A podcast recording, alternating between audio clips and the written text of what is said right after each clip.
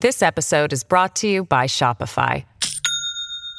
Do you have a point of sale system you can trust, or is it a real POS?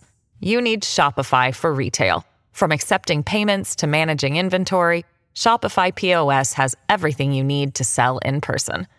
Go to shopify.com/system all lowercase to take your retail business to the next level today. That's shopify.com/system. Hello, everybody. This is Marshall Poe. I'm the editor of the New Books Network. NBN listeners like to read books and buy them. So we thought we'd tell you that right now, our friends at Princeton University Press are having a remarkable site wide sale. You can get 50% off books, including ebooks and audiobooks, with the code 50, F I F T Y, at checkout until May 31. You can save some real money on Princeton University Press books. I encourage you to go there and check it out.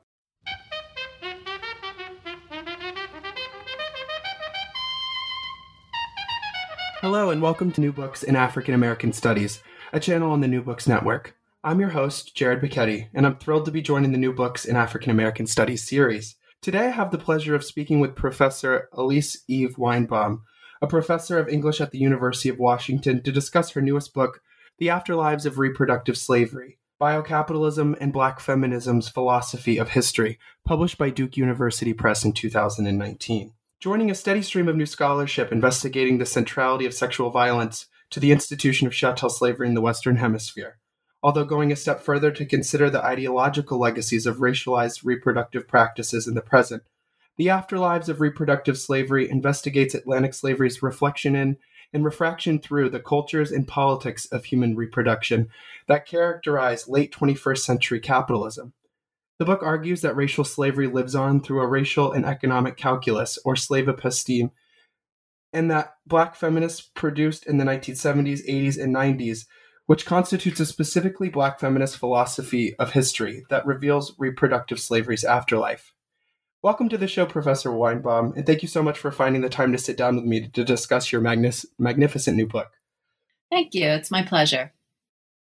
So, as you know, every book or piece of scholarship has a history of its own. And before we dive directly into the many nuances of your new book, I thought it best to begin by discussing how you yourself became interested in these research topics and how you came to write The Afterlives of Reproductive Slavery. So, you know, this book is connected to a long-standing inquiry for me um, about the relationship between ideas of race and racialization and processes of reproduction, human reproduction. And I have been working on this stuff since I was an undergraduate uh, student. And I think it came out of an interest, a feminist interest in um, reproductive justice issues and anti racism.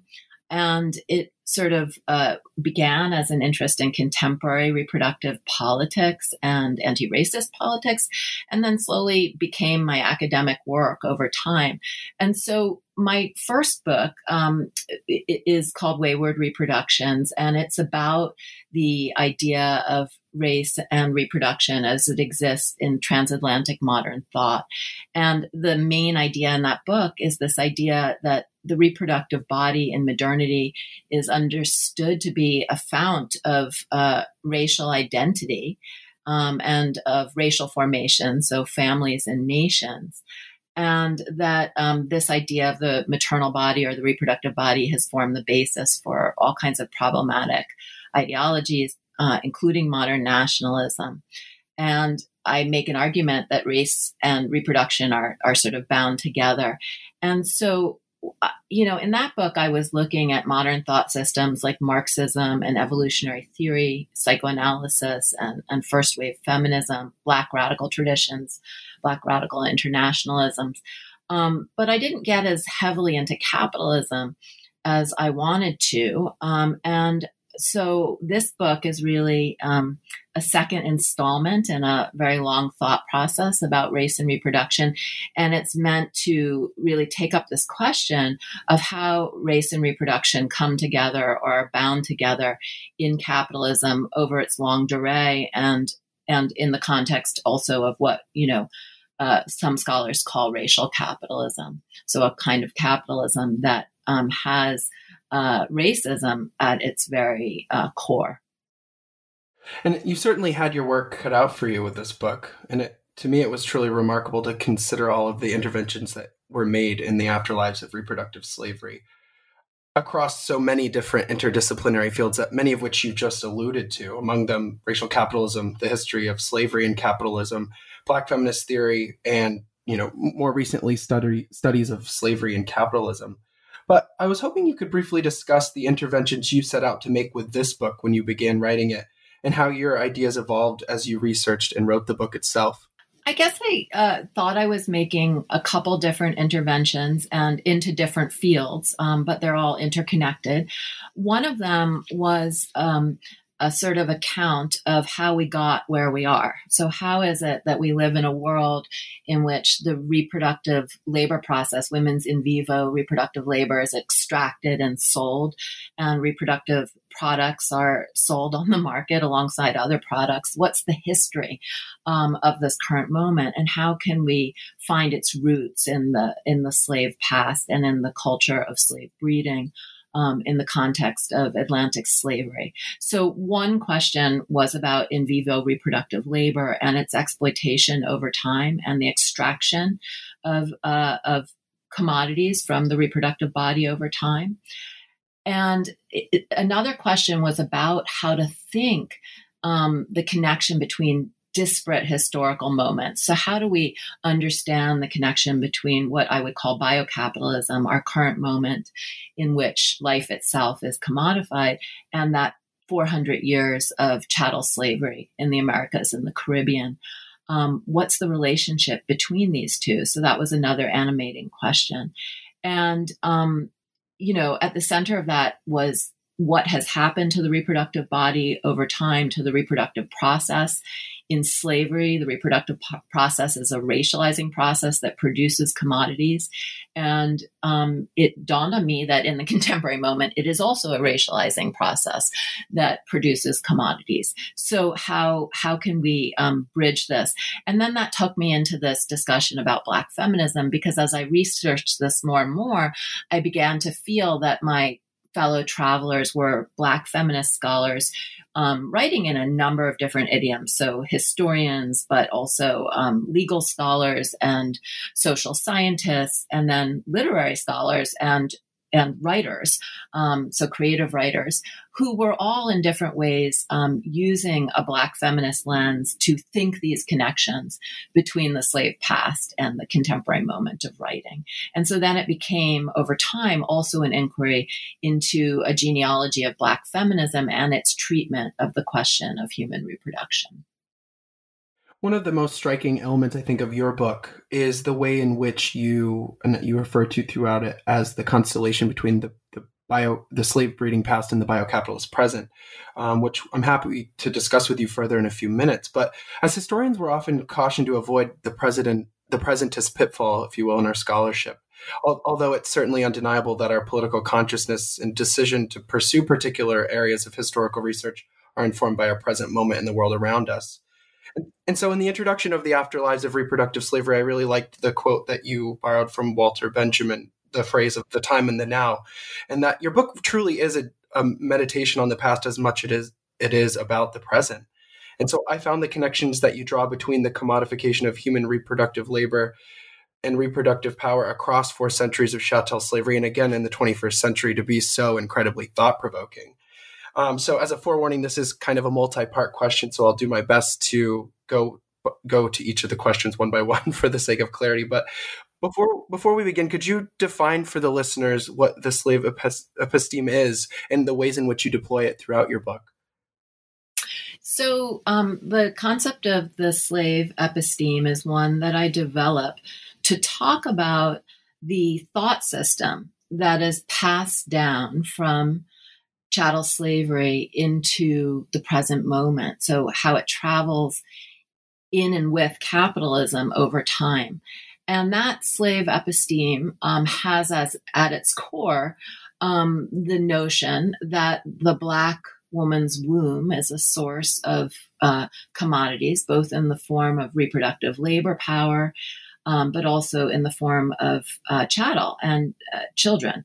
And so the the idea there is that the idea that the womb itself could be a source of commodities is the slave episteme. And that idea is one that is really invented and elaborated in the crucible of Atlantic slavery. And so the concept of episteme is one that really comes out of um, Foucault and people that think about a Foucauldian framework for thinking certain questions about history. And it's it's a concept that ta- he usually uses it to talk about the modern episteme, but it's it's that sort of whole um, array of ideas that are bound together in complex ways um, to to uh, create and characterize the thought system of a historical moment. And I'm trying to suggest that that thought system is transferable across time. But of course, the way that we think about things is also uh, always informing the way in which they're materialized. and so the slave episteme is both a, an epistemic concept or conceptual and philosophical ideological concept, but it is also um, uh, materialized through the practice of extraction of reproduction. Sure, and it to me, I thought I found one of the um, critiques that you make of Foucauldian analysis in the ways in which it somewhat turns a blind eye to race, and by you know building on the scholarship of individuals like Mbembe and Weheliye, you are able to really demonstrate that race and racial the racialization of reproductive labor itself is at the center of conversations of biopower that individuals like Foucault themselves aren't always attuned to in their own thinking and writing. Exactly. That's it. You said it. I mean, so another piece of the book, another theoretical intervention the book makes is um, in solidarity with the work of Black studies scholars and, and post colonial scholars who have sought to centralize um, the the racial um, dimensions of um, of biopower and to recognize the ways in which those fall out of the um, Foucauldian uh, theorization of biopower and the ways in which they need to be restored to make the concept relevant for contemporary analysis. Do you remember the, the kind of the aha moment that we sometimes have uh, when you came up with the conceptual framework of the slave episteme? And when you came to realize that many of these exploitative reproductive processes rooted in racial slavery had resonance in modern day biocapitalist practices?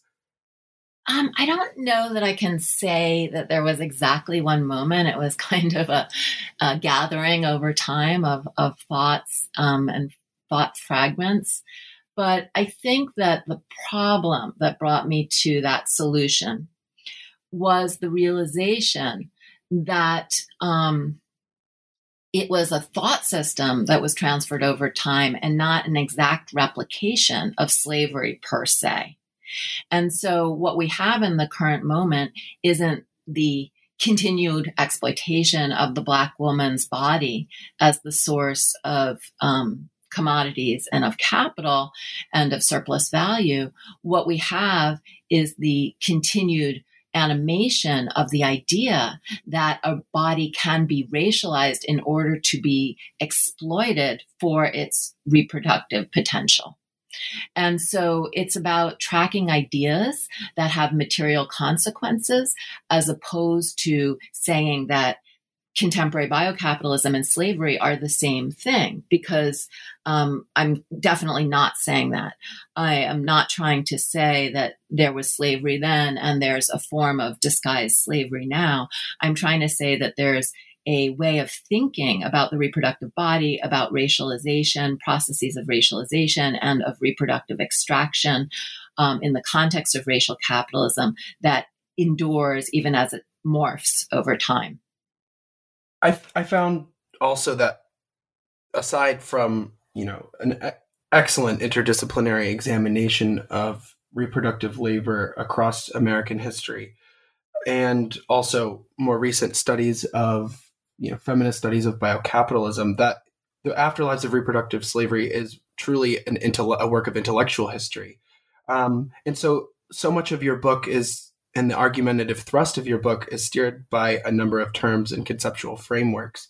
And so, for viewers who are less versed in this field or who have not yet read your fantastic book, would you mind defining the concept of biocapitalism as alluded to in the subtitle of your book and how you engage it in your scholarship more broadly?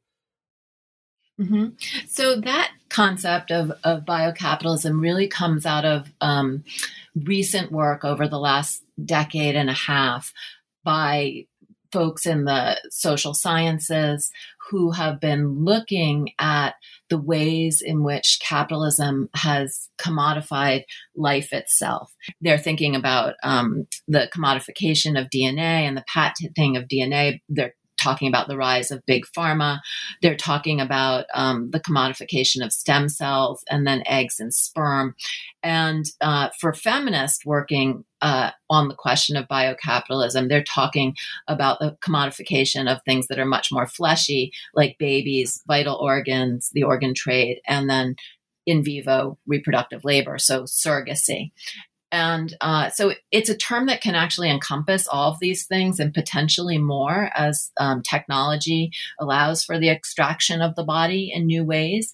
And it's essentially a way of talking about um, capitalism that understands that the bio, prefacing capitalism, the biological, has become a domain of, um, of uh, of extraction, which it has always been, but really understanding the robustness of that in the contemporary moment. One of the arguments that I make in the book is actually that slavery is a form of biocapitalism, although it's only in retrospect that we can apply that label to it. For listeners who um, are often confronted by the notion that slavery was an antecedent to capitalism, you make a very forceful argument against this line of thinking. And I think new scholarship on the history of slavery and capitalism that is coming out in the present day is is really attacking this notion that slavery was you know a precedent to industrial capitalism as we know it today.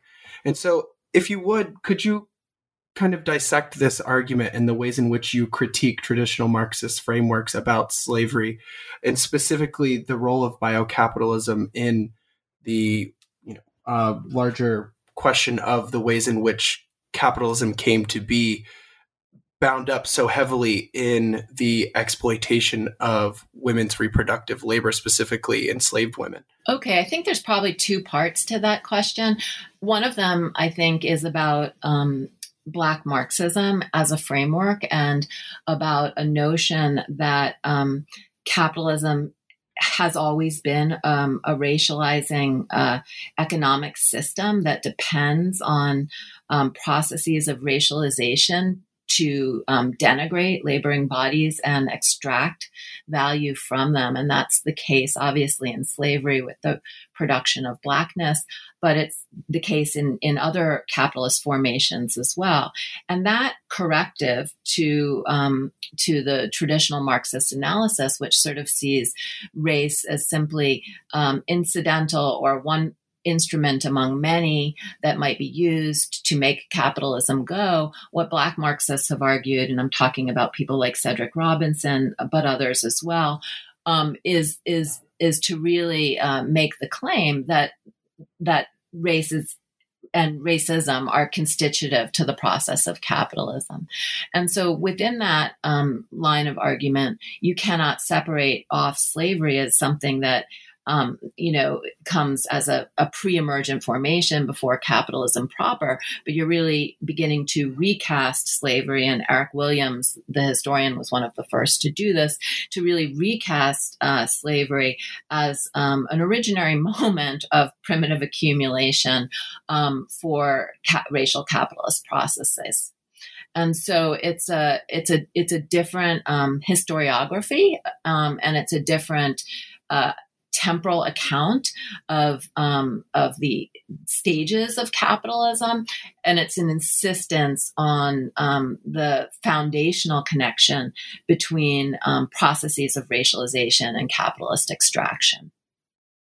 And so, um, I do think that while you say there's resistance, I, I, don't, I'm not sure that's the word you use. What word did you use? Um, that there's resistance to the notion of slavery as a capitalist institution or in terms of the temporal the, de- the development of industrial capitalism in the american economy and the economic mm-hmm. sense of it being a very early 19th century phenomenon and then the ways in which scholars including jennifer morgan sasha turner and others who study enslaved women's experiences in the wider atlantic world have demonstrated that the exploitation of enslaved women's bodies, both for their productive and for their reproductive labor, were, as you just alluded to so eloquently, precisely these forms of primitive accumulation that individuals like Williams and um, Cedric Robinson mm-hmm. discuss. Although they're not directly speaking to one another, these historiographies often seem, and which is another one of the interventions I think that your book makes,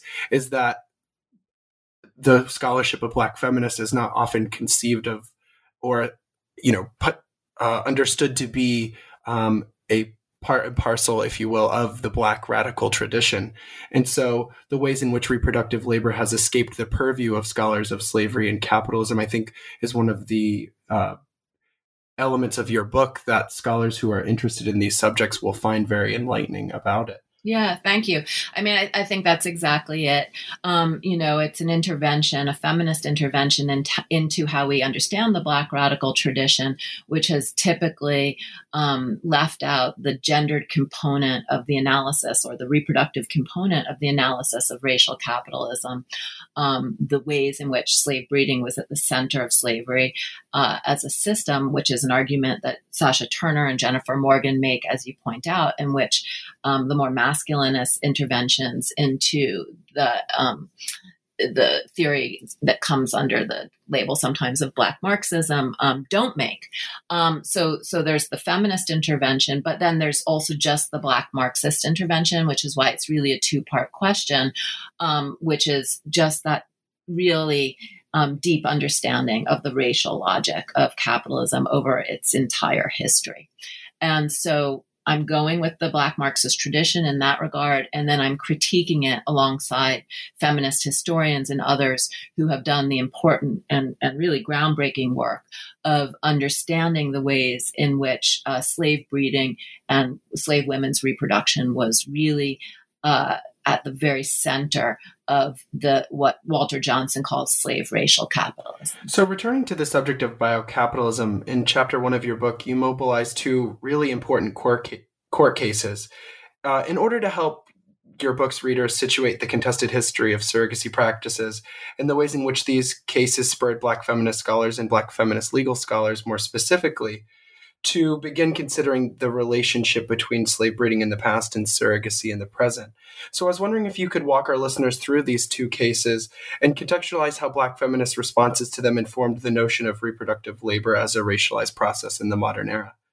So, um, when surrogacy uh, first really came to public attention in the United States, it was around the Baby M case in the mid 1980s.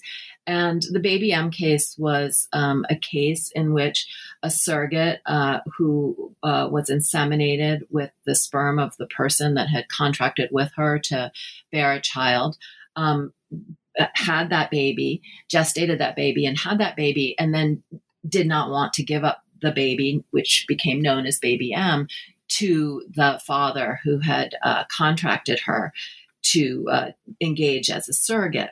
And so she uh, actually absconded with the child and attempted to uh, maintain custody of the child, but the courts eventually uh, took that custody away from her and gave it um, to the um, the the person that she had contracted with and his wife.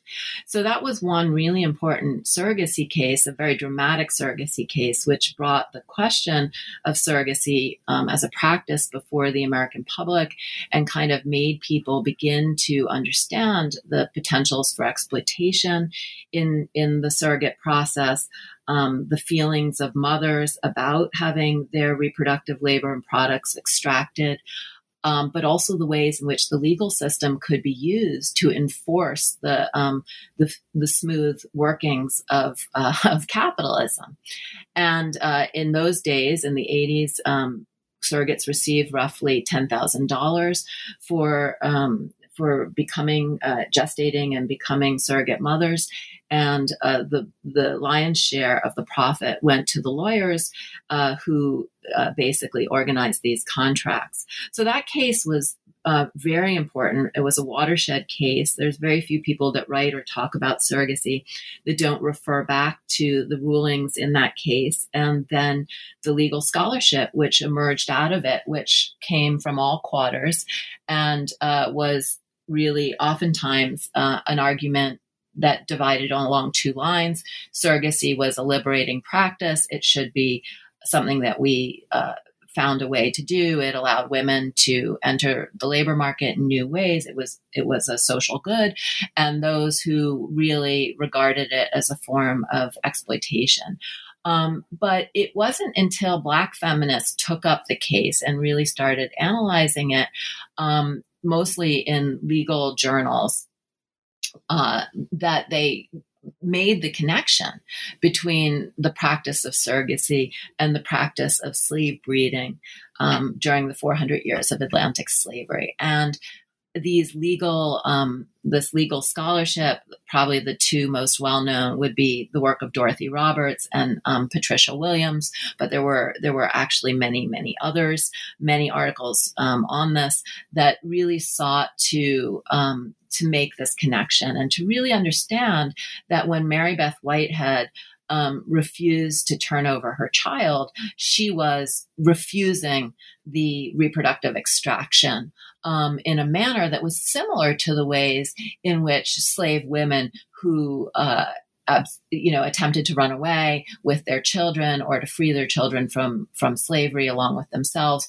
were also um, objecting to the system of reproductive extraction that bound them. So that that's one of the cases. Um, would would you like me to discuss the other one or or? Yes, please.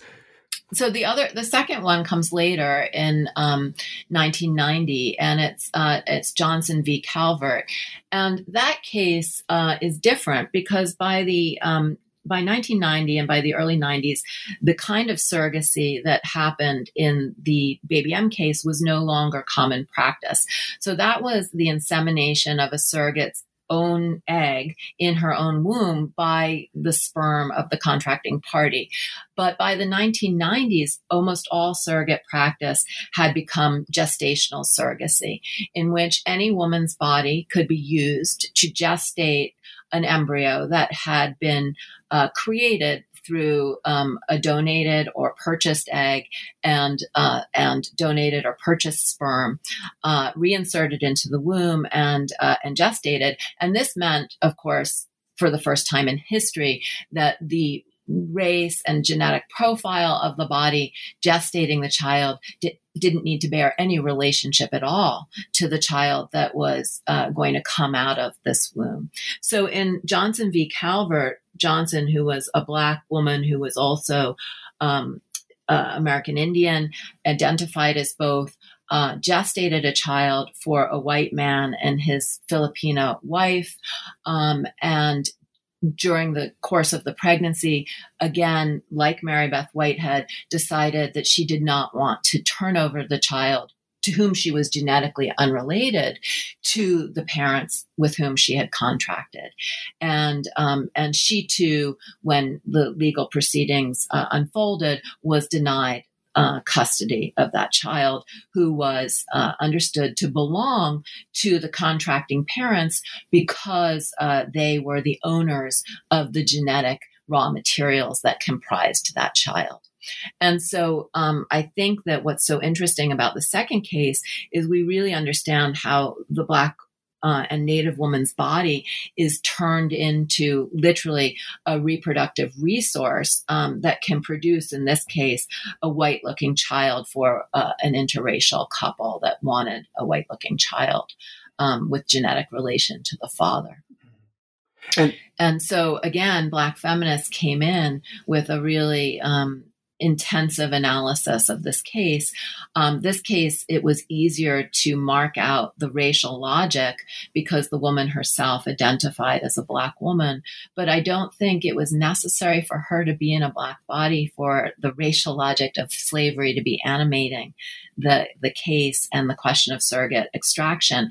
And this is one of the big arguments in my book, which is that reproduction itself, when it's turned into commodified labor, is a racializing process that racializes um, the the labor power, the body performing that labor, and in complex ways, um, the products of that labor.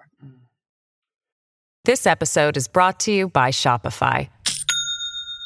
Do you have a point of sale system you can trust, or is it a real POS? You need Shopify for retail. From accepting payments to managing inventory, Shopify POS has everything you need to sell in person. Go to shopify.com/system all lowercase to take your retail business to the next level today. That's shopify.com/system. For me one of the connections that was so well made in your discussion of surrogacy and its relationship to slave breeding in the past was the notion of partus sequitur ventrum that was used to govern the logic of chattel slavery in the Americas. However, you are very clear to state that this has been practiced throughout uh, slavery in the longue durée, if you will, versus a distinctly 17th century phenomenon forward. But it's the notion that the product of of the women's reproductive labor is alienable from the mother and that in terms of surrogacy, it's difficult to consider the notion of the the product of of, of reproductive of black, especially enslaved women's reproductive labor itself, that these bodies can be sold and exploited for profit yeah so partus sequitur ventrum is completely um, uh, key to this understanding of the connection between the slave past and the biocapitalist present and it's really the doctrine that racializes the slave woman and her property um, and thus produces the blackness of both of them and in the process it renders that slave woman's child as you say, alienable, but also fungible. Um, to be black is to be a living commodity in a sense in the context of slavery. So um, I think that this is the idea, PSV or partus sequitur ventrum, is one of the central um, uh, pieces of the slave episteme that gets passed down through time.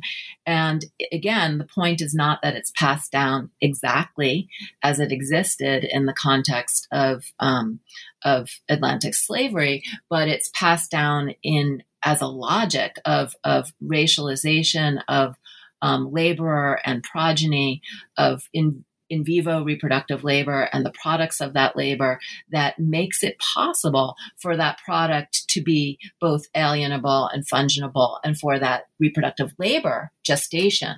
Um, and it's so much more than gestation of course um, to be both alienable and fungible. And so um, those pieces still exist in the practice of contemporary slavery, in the practice of, of, of contemporary biocapitalism.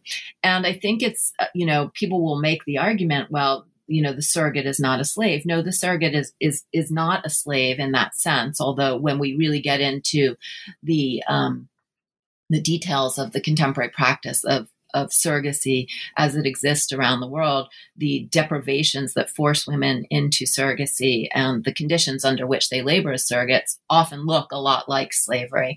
Um, but it's not to say that the, the surrogate is a slave, um, but it is to say that there's something about that process um, of gestating a child um, for pay um, that uh, of turning the womb into um, part of an extractive reproductive economy that um, allows that child until it's adopted into the family and, and in a sense humanized uh, to exist as a commodity that's transferable. And um, you know there is a lot of denial that goes in, on in um, debates, contemporary debates among scholars of surrogacy about um, how to understand the commodification of the children that are produced by surrogates. Is it the reproductive labor that's commodified, or is it the child that's commodified? And I think that's a kind of wrong-headed uh, question because I think it's the whole process is saturated by the logic of commodification.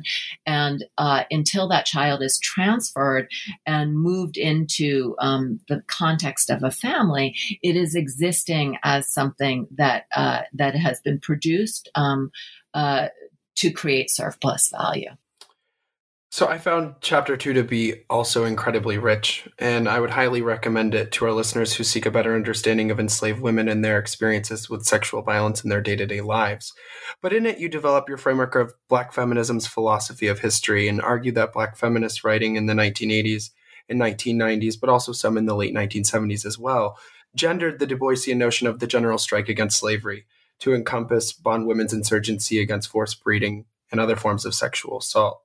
And so, pausing for a moment, because there are truly so many questions I'd like to ask you about this chapter in particular, I thought it may be productive for you to discuss how late 20th century Black feminists inserted themselves at the center of the Black radical tradition, which historically has been understood in a highly masculinized manner, which we, we spoke about very briefly earlier in thinking about the scholarship of individuals like Cedric Robinson and Eric Williams in the context of Black Marxism.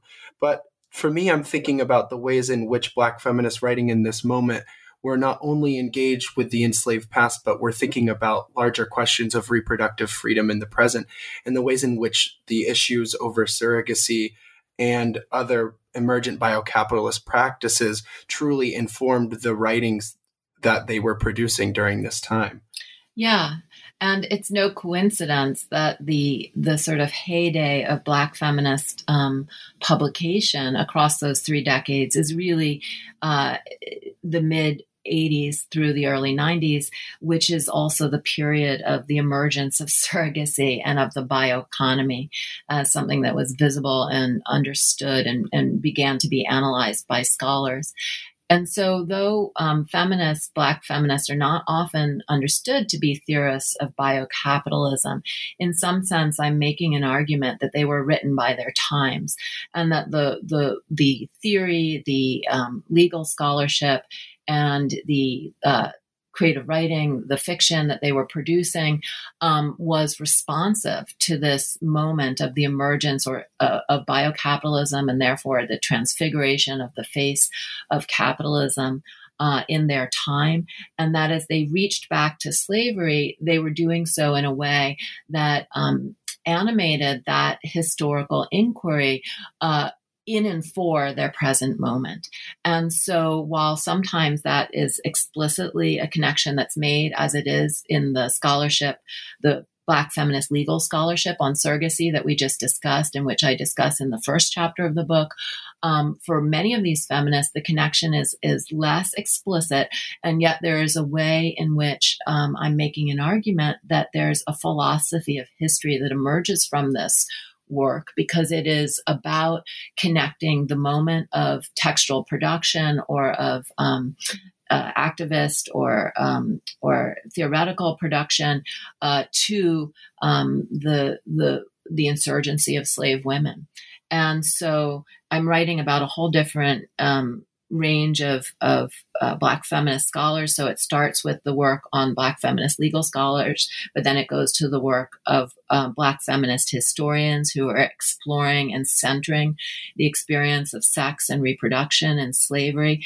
And then it, it moves from there to um, uh, what really in retrospect, we've come to call the neo slave narrative, which are all of those novels um, that were written that attempted to imagine the world of um, of enslaved women by uh, centering their experiences of sex and reproduction in slavery. And so the most famous of those is, of course, Toni Morrison's Beloved, but there are many others. And then there are texts that, although they're not often understood as neo slave narratives, I would argue are actually part of that form of cultural expression. So I'm thinking too of the speculative fiction of Octavia Butler. But if you know, if you want to run out the list of um, Black women writers who were thinking about slavery, you have Sherley Anne Williams and and and Cooper and um, I mean, there's just a, it, and Gayl Jones, and the list goes on and on.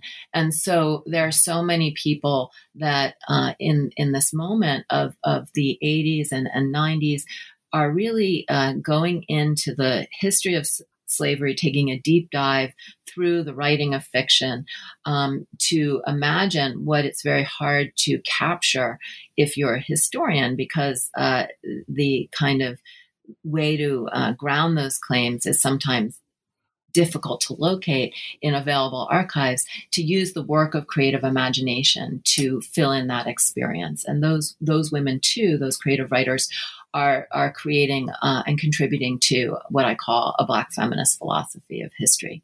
And that term, philosophy of history, um, you know, is one that I'm borrowing and then uh, re, retooling um, out of the work of, of Walter Benjamin. I think in in conceptualizing this moment when you know, for as a field African American women's history came to be, there were substantial methodological changes underway in which there was less of a qualitative focus on the study of slavery, and in particular, the use of qualitative analysis by scholars like Robert Fogel and Stanley Engerman to you know argue against the notion that slave breeding was practiced in any substantial way in the antebellum South. Uh, thinking also of John Boles' work on in Black Southerners, but it was the use of WPA narratives by scholars like Deborah Gray White and Jacqueline Jones and other historians who have come after them, including Jennifer Morgan and Sasha Turner, who we mentioned earlier, who were able to really demonstrate that forced breeding was essential to this slave economy, particularly in the post 1807 moment. I'm also thinking of Gregory Smithers' new book, Slave Breeding. Um, and so it's it's interesting for me as a historian to to hear the names of individuals who I've had the great privilege of working with, but also those whose scholarship continues to guide the questions and the types of research and the methodologies that we employ in our scholarship um, to be thought of and to be credited as theorists in their own right. I think it's a very important intervention that you're making. Mm-hmm. I, I, I love the way you've put that, and and I think it's you know understanding Black feminist work uh, across its idioms of expression as part of a large collective project um, to which Black feminist historians made a huge contribution.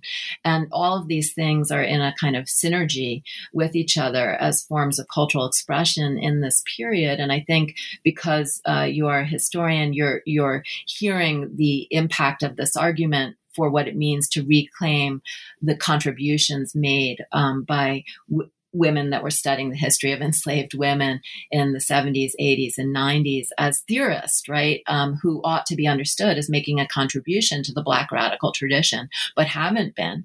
Um, but that I'm, I would say that they are a part of a much larger ground groundswell of interest in this question um, that and that because all of these people were reading each other's work and understanding each other's work and in, in some ways working across idioms even if they didn't talk about those different disciplines or idioms in their own writing uh, it was all mutually informing and creating this um, this new way of thinking that we now have inherited.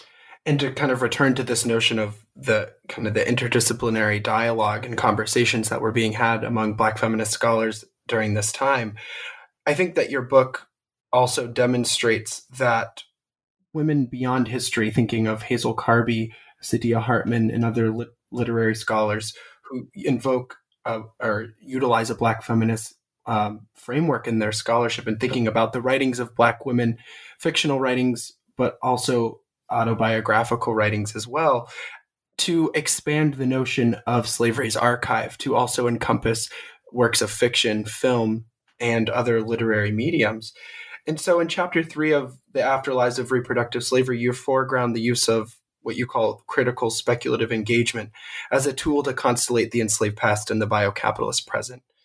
And so, as mentioned just a few moments ago, as a historian, there are so many scholars of enslaved women like Nell Painter and Dar- Darlene Clark-Hine, Marisa Fuentes, Erica Armstrong Dunbar, and others who have had to rely on this tool, this as a methodological insight into the worlds of women who are so archivally illegible.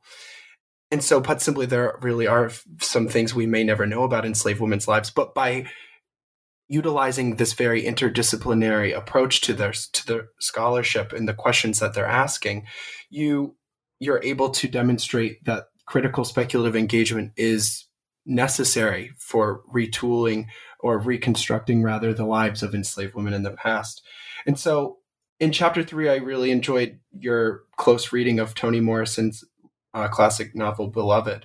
And while many literary critics and scholars have convincingly suggested that the novel's protagonist, Sethe, was inspired by Margaret Garner, a woman who murdered her child to avoid a lifetime of enslavement in 1856, you speculate that the inspiration for Sethe's character was inspired by the experiences of another more contemporary insurgent African American woman.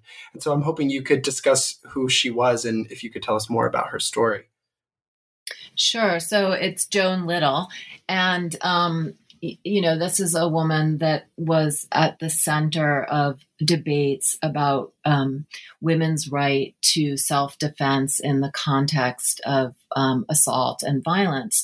And she was a, a Black woman who was uh, uh, thought to be the the murderer of her jailer, um, who attempted to rape her when she was imprisoned, and she, um, you know, became a sort of cause celeb who uh, many people rallied around to suggest that when uh, women, especially women of color, were sexually assaulted, they had the right to self defense.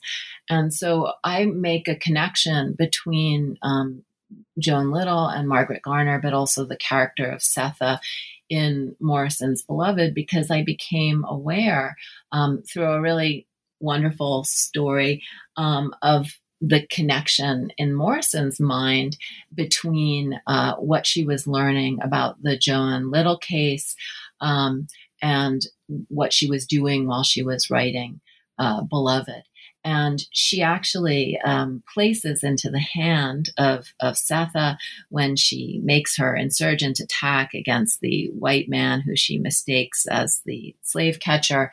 Um, she attacks him with an ice pick, and of course, this was the weapon of choice, um, the weapon, the only weapon available to Joan Little in prison um, when she uh, attacked her jailer. So you know, I I'm trying to create um, those bridges or those constellations, to borrow Benjamin's term, of past and present, um, not just in the way in which the novel has um, most often been interpreted, which is as a rewriting of Margaret Garner case, an actual historical case of a slave woman committing infanticide in order to free her child from recapture and enslavement um, but I'm trying to connect it to the contemporary world in which Morrison was writing, in which um, Black women uh, were protesting their sexual and reproductive exploitation.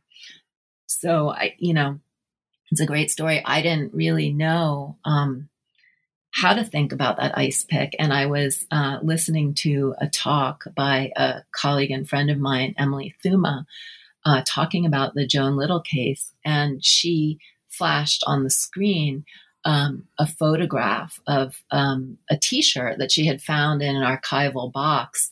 Um, saying power to the ice pick, which was a t shirt worn by a protester at one of the free Joanne Little marches. Joan Little went by ma- many names, and even the spelling of her name is different. So if I'm slipping among them, I, it's Joan, Joanne, depending what you're reading. Mm-hmm. And um, and so I learned about this um, use of the ice pick in that case, and it, it sparked the connection to the beloved novel and led to my reinterpretation of that mm-hmm. um, final scene in the novel in this direction. So, rounding out our really rich conversation, conversation about your book. Um, in later chapters of the book, you heed Saidiya Hartman's observation that to tell the lies of enslaved women often requires inserting oneself at the intersection of fiction, of fiction and the historical, the fictive and the historical, rather. Excuse me. And so, your analysis that you you alluded to previously in thinking of the dystopian novels of Octavia Butler, uh, speculative fiction, film, and other creative mediums really brought to life for me the interpretive genius of your work and made many of the connections you set out in the introduction of your book about Black feminism's philosophy of history and its multiple idioms concretized in my mind. And so, to close out our conversation, I was hoping that you could mention perhaps your analysis of Butler's work and the other novels and films that you discuss in later chapters of the book, and the ways in which they helped inform your arguments about the constellation of the enslaved past and the biocapitalist present. It's a big it's a big question because the book is really divided into two parts. And the the first part of the book is about what we've been talking about which is the ways in which um, black feminism um, produces a philosophy of history that connects the enslaved past to the biocapitalist present around the figure of the um, the reproductive body and its racialized um, exploitation and the way in which that's thought about in fiction and, and, by historians and others and legal scholars.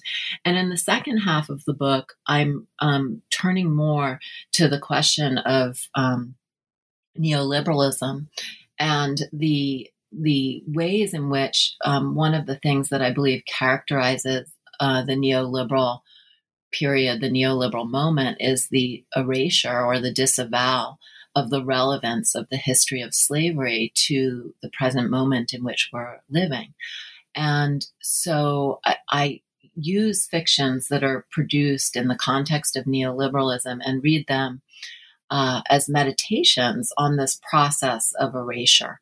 And I, I think that the work of Octavia Butler um, across really her entire corpus um, is is just a beautiful example of how um, slavery is animated as um, a sort of guiding uh, episteme uh, for understanding human exploitation.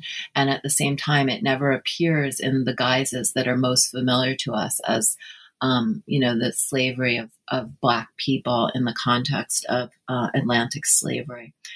Uh, it does do that in her one novel, Kindred, but even there, uh, it's a complex time travel novel in which there's a shuttling between the past and the present that takes place. Uh, but in other stories by her and in other writings by her, um, the enslaved past uh, emerges as often as a question of interspecies exploitation um, of the reproductive capacities uh, of one species by another species. And even in some of the interviews with Butler herself, uh, she would deny the connection to slavery. And so I, I basically am making an argument um, for reading some of this uh, speculative fiction um, as speaking to uh, the disavowal of, of, of slavery in the context of neoliberalism, the disavowal of um, racism as animating contemporary capitalism. Um, and uh, and sort of looking at the ways in which texts, uh, especially literary texts written in this moment, um, really allow us a window onto this process of the erasure of slavery. Because it's not to say that Octavia Butler didn't think slavery was absolutely key. I think she understood that totally and completely. But she wrote novels that allowed us to explore the ways in which human exploitation is always, in some ways, grounded in and through the, the history of slavery, um, even when that is the denied context um, for that exploitation. So it's a it's a second part of the argument that's quite complicated, and it's in some ways it's an argument about the evisceration of what Robin Kelley, the historian, would call the freedom dreams of Black feminism, and it's about how hard it is to recuperate um, the insurgency of enslaved women, um, both because of the problems of the archive, but also um, because of the political moment in which that project of recuperation might be enacted. And so I, I view speculative fiction as a sort of wi- window onto the processes by which slavery is treated um, in contemporary uh, biocapitalism and racial capitalism. If I may ask you one final question, um, what what is the largest takeaway you hope that readers of your book and listeners of our podcast will have after reading your book? I just get one. um, I don't know. I, I, I think it's that um, slavery endures as an animating, uh, you know, idea in contemporary capitalism, and that unless we come to terms with this, um, we will not really be able to understand um, the racialized and gendered exploitation that uh, makes contemporary capitalism go. And while surrogacy isn't, uh, you know, a widespread practice, although it's an increasingly widespread practice, um, it, it, it functions as a, a, um, a, lens or a heuristic device that allows us to understand um, the ways in which, uh, you know, gendered, sexualized, and racialized um, forms of exploitation that have their roots, their epistemic roots in slavery, continue to animate um, the operations of capitalism today. And so it's that thinking back and forth across time, which um, necessitates constellating the, the past with the present in the interest of the future.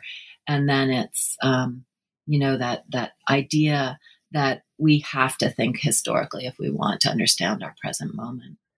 I wanted to thank you, Professor Weinbaum, for taking the time to be on the show today. I really enjoyed speaking with you. It's been really fun, and what an astute reader of the book you are.